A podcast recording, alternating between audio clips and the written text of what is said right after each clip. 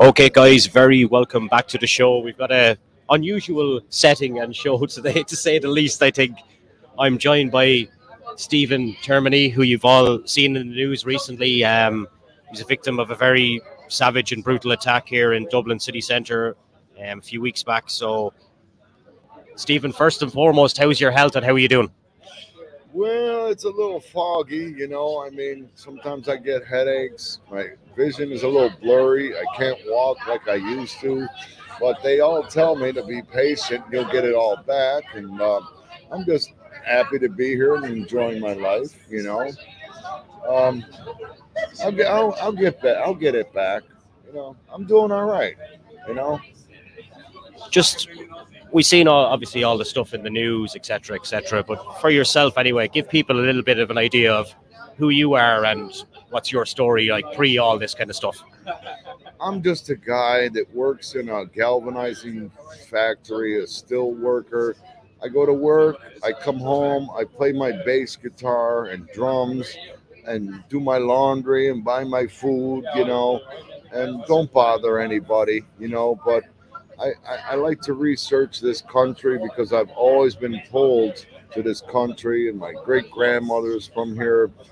Um, I just want to live here, a little, little part of the country where it's you know rural, and just grow my own vegetables and go fishing and have food, and that's it. You know, share whatever I have extra over.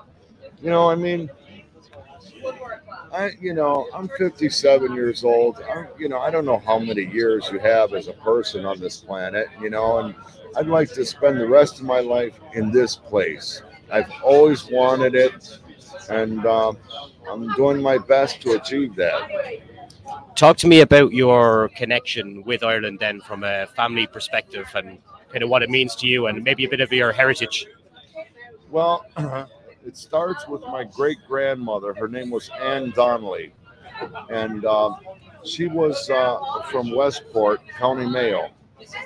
And when the famine hit this country, she skedaddled and uh, left here and went to Quebec. And from Quebec, Canada, she came down to Buffalo, New York, and settled and spent the rest of her days and ended up dying here. Um, you know, her one of her sons was my mother's father. But you know, all those people died before I was even born, so I don't really have a connection. But something called me from this country about the culture and, and just the way things live. the people from back in the day lived here. I mean, I don't know what it is. I really can't define it, but something about it pulls me to it, you know. And um, I thought that that might help uh, that connection, you know, get me citizenship. But because you know she died before I was born, that really doesn't help. But you know, if I have to work here five years and pay the visa and all of that, whatever I have to do, I want to be here, and I'm willing to do whatever it has to do. You know. So, you know, she was 104 years old she was interviewed by the um, the newspaper in Buffalo, New York, and that's how I gained some information. The guy that works here at the Celtic Lodge found that information. I don't know how the hell he did it, but it was her birthday and when she was died, and you know. And I went to the genealogy um, community center out in Mayo there. Thank you. Celebrity. And, and uh, yeah, and uh, they explained to me, well, how this thing happens, you know, how they find these people. And, you know, there was, I tried to call, you know, the embassy, and they said, oh, she was so old, she wasn't registered on the embassy. So I tried to call the um, church over there in Westport, and because of what they do, being with Catholics and stuff, they didn't have her information either. So, you know, I tried to find it and something about that land over there was magical and historical and something great. And I just want to be there and spend the rest of my days on this planet before I die. Really, you know. So, how many times were you in Ireland prior to this to this trip? this is the second time. Uh, first time I was here in Ireland was two years ago, and I stayed here at the Celtic Lodge, and I felt great. The people liked me, and I liked them, and they supported me, and there was no problem of violence or even to think about that happening, you know. And um, I, I was looking into finding a way. How do I do this? You know, with the with the um, government and you know jobs and the banks and all of those things. And um, you know, the second time I came back was this time. I really wasn't planning on heading back here, but what had happened for me was my job working at the galvanizing factory we had a fraction in the kettle of zinc where this this molten zinc leaked out. So everybody got laid off and they had to wait to replace it, get a tank from Hamburg, Germany, shipped over there, and it was just so much time, you know, and what was I gonna do? Sit around the house all day, you know? Even though I did odd jobs and worked, but I had saved enough money to, to um, you know, apply toward getting a house here. And I'm like, so I had money, and the prices of uh, airfare came down. And I said, you know what? Let me go. Let me go there for a month and try and make make some more connections. Of course, they that bang fired, you know. And what happened? It is what it is. But you know, you know, what are you gonna do? I mean, I tried my best and but uh, I made a lot of friends, and a lot of people know about me now, and they know what I really want to do. Just be a citizen here. I'm just an average guy, a worker. I don't cause no problems with anybody. I'm a musician, and I thought that the Irish music is fantastic. I have to say, I've learned how to play it a couple years ago from download videos from these pubs, and um, I like to show some stuff that I can do from American music, and I know uh, people would like to dance to it and really get into it. And um, you know, that was another thing, part of something that I could give to this country. You know, so. Did you did you notice um, a difference between you, when you were here two years ago to when you were here now in terms of surroundings? Did it seem more dangerous? Anything like that? Not at all. I never thought for uh, one thought at all about that this place was dangerous. Back then, two years ago when I was here, staying in the same place, um, I got to meet and, and talk to musicians about music, and you know, it was fantastic. It was just fantastic. I mean, I went to all the castles and saw all these ancient places, and it was just an amazing experience for me. And um, I never thought that that would ever happen to me. You know, even when I got back here, I didn't hear about people being assaulted and homeless, drug abuse, and you know, and all of that. I never knew any of that until it finally happened to me. And that was the third day that I got here when that happened to me.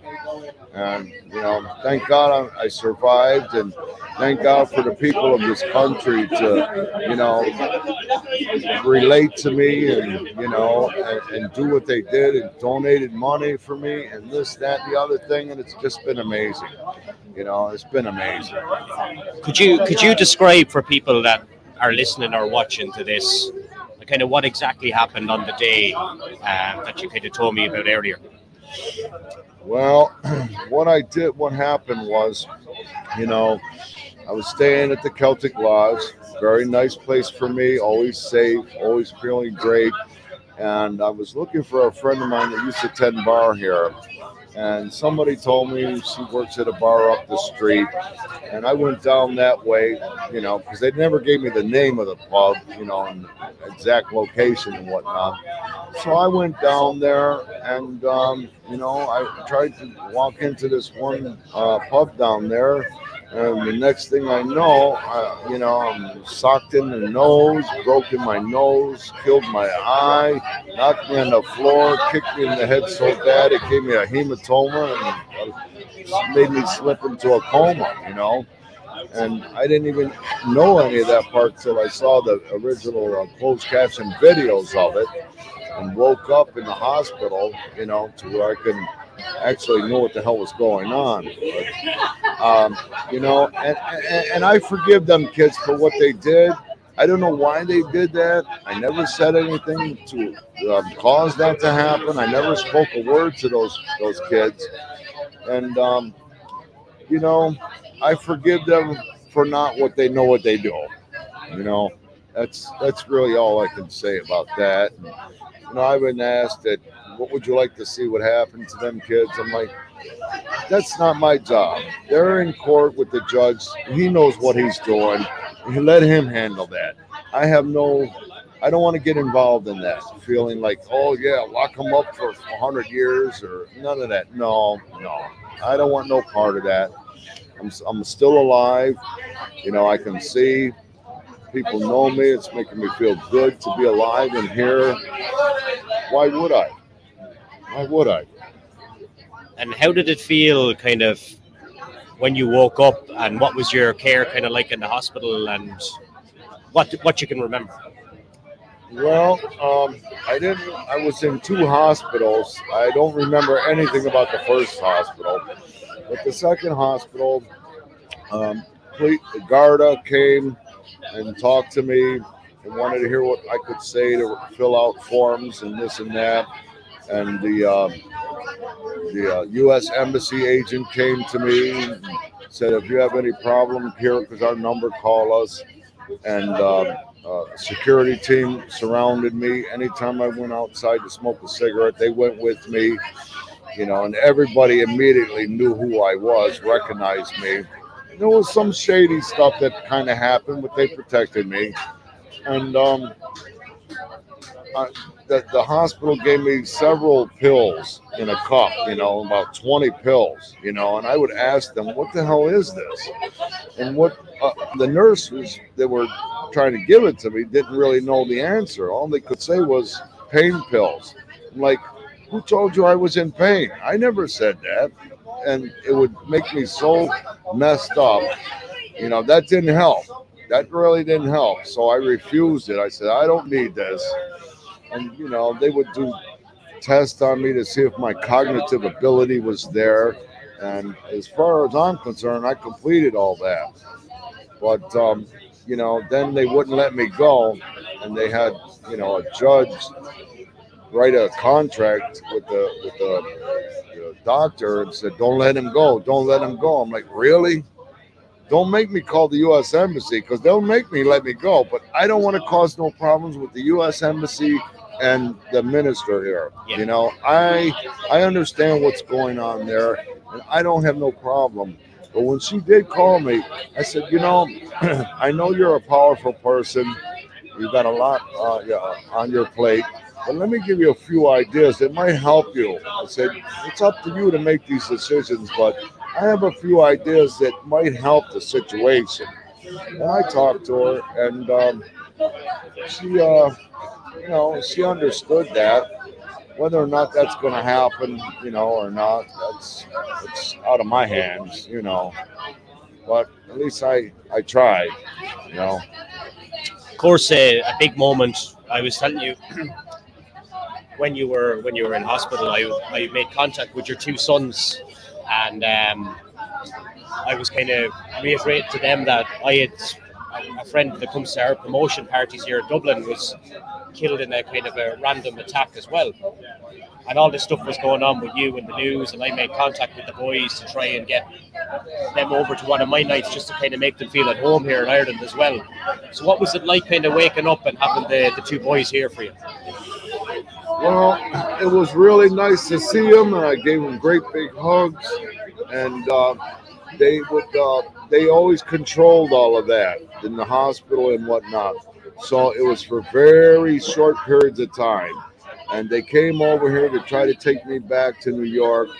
And they promised that. But when they got here and actually said, okay, we're ready to do that, we said, oh, no, we're not going to let him go. We're going to hang on to him for a little while longer and and then they had then they uh, you know they already had a, a flight already booked, and they had to go back to New York. But you know, I still keep in touch in touch with them on the Facebook and you know, and all of that. But um, it, it was, uh, you know, when you're here all by yourself and you're trying to, you know, establish what I wanted to do, it's difficult to learn this whole thing because it's different from the way I live in the United States. But I'm learning everything I can, talking to people, and sometimes the Gaelic, you know, the way people speak, it's t- tough for me, and I have to ask them to slow it down, and you know, I don't know what you're saying, and um, you know, I mean, they tried to help, but they couldn't. They really couldn't achieve anything. They there was no power. You know, I didn't even have power. You know, to do. They tried to make me sign papers to give total power, but I'm like, oh no, no, I'm not doing that. You know, so you know, I mean, Was just- it was it a case where you think that they were so worried about your health, or because it was just a massive media story that they? Well, you know what? Uh, I, I, I think they might have been. I didn't think that in the beginning, but then I, after a while, I thought about it. I said they are really concerned about my health. but um, here's the other thing. You know, if they let me go and put me on a plane and, and flying at such an altitude across the Atlantic Ocean, if something happened to my brain, they would be uh, responsible for it. And um, you know, not that I would hire a lawyer and sue the, the thing. I would never do such a thing, you know. But uh, they had to do that for themselves, and I understand that. And, you know, and I I understand that they really had my. But I tried to prove to them that I have my wits about me. I know what I'm doing. You know, when they give me all these these tests in the hospital to show them my cognitive was back. I could remember things, you know, and I was a little, little frustrated why they wouldn't let me go. It wasn't like I was going to go back to Buffalo right away. I mean, I've been in the hospital all that time and never got to do any of those things that I came here to do, you know. And I would stay here for another month, like I have now, and do those things that I wanted to do. Thank God they didn't get my money, you know. let's let's talk about the reaction from the Irish public. And I, I there was a few people I was talking to today. That I, I worked up here for eight years. I know a lot of people in Dublin, and they're kind of afraid of being tarred with the brush now of this is what Dublin is really like, and there is elements to it, but No, not real no, Dublin. No, you know? no. I, I would never recommend anybody, and especially in America, not to come to Dublin. I would never say that. I do- would say, watch what's going on, and travel down the road with somebody, and call a cab and take a cab, and uh, just realize what's going on. But I would never say, "Oh, Dublin is terrible because of what happened to me." It is what it is. It's over and done with. But Dublin is a wonderful place. This country is a wonderful place. Don't be thinking that it's dangerous and that'll happen to you. It can happen in any big city. It can happen to anybody. I mean, look at what happened in Buffalo, New York. I mean, come on. The United States is, is full of violence and all that. Everybody's armed with firearms. You know, I mean, I just don't know why that happened. And, you know, I, I just, now I know how to see it coming, you know, mm-hmm. and I see it coming. Do you find And- that you look at things differently now? Yes, I do. I do because, you know, when I'm standing out on the street smoking a cigarette, is basically all I'm doing, or maybe having a cup of coffee in the morning. Um, and I see what's going on. It's a little different than I used to before. There's just so many people here from um, other countries, but you know, the Irish people that I talk to are the nicest people. They will answer any questions. They will t- t- talk to you. It's just amazing. It's not the Irish people. Even though these kids were Irish, it's not the real Irish people. It's not that. So you know, and when I came out of uh, the hospital, I came right back to the street where it happened. Yeah. right up the street from And- where it happened. And that's where we was like, where will I meet you today? And you were saying the Celts, and I was like, well. Yeah, Okay. right up the street from where it happened. Yeah. yeah. But uh, we'll, we'll we're going to wrap up shortly. We'll talk about your time in Mayo now because obviously we touched on it earlier That was about the heritage. So just tell people about Mayo and how you enjoyed that. Oh, Mayo. I don't even know how to describe what it looks like. It's like an old fairy tale. Um, the way the architectural, the way the um, houses are around, and where I was at was Kukulan. Really cool place. Older people. There was none of this of homeless people on the street asking you for money or all drugged up and acting crazy. None of that. Uh, it was beautiful food. You know, I couldn't walk very well and very far, so I had to take cabs to where I went. But they recognized me and everybody knew me. And I even talked to the Mail newspaper and from the heart about how I felt. And uh, it's an amazing place. It's, you know, now I can understand why I have such a culture because my grandmother was from there. You know, I, I can see it all. I can see it all. It's just amazing place. I would say go there and see that place and talk to those people there, and you will have a joyous time. You know, Do you think, in a way, that your grandmother all this time has been looking down on what's happened here, and it's kind of come kind of full circle to where you are now?